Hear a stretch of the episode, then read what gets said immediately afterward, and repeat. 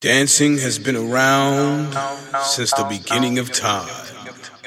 Centuries of movement of a people of all races, colors.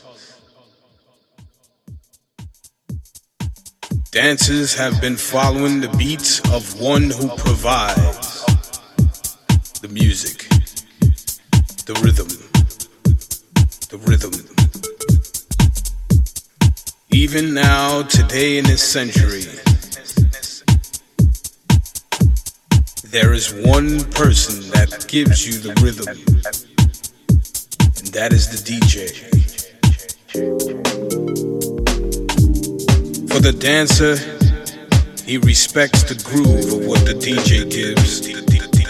Dances, exposes his body to the rhythm. Even now in this very room, you can feel what the DJ is doing. If you don't, you have no soul.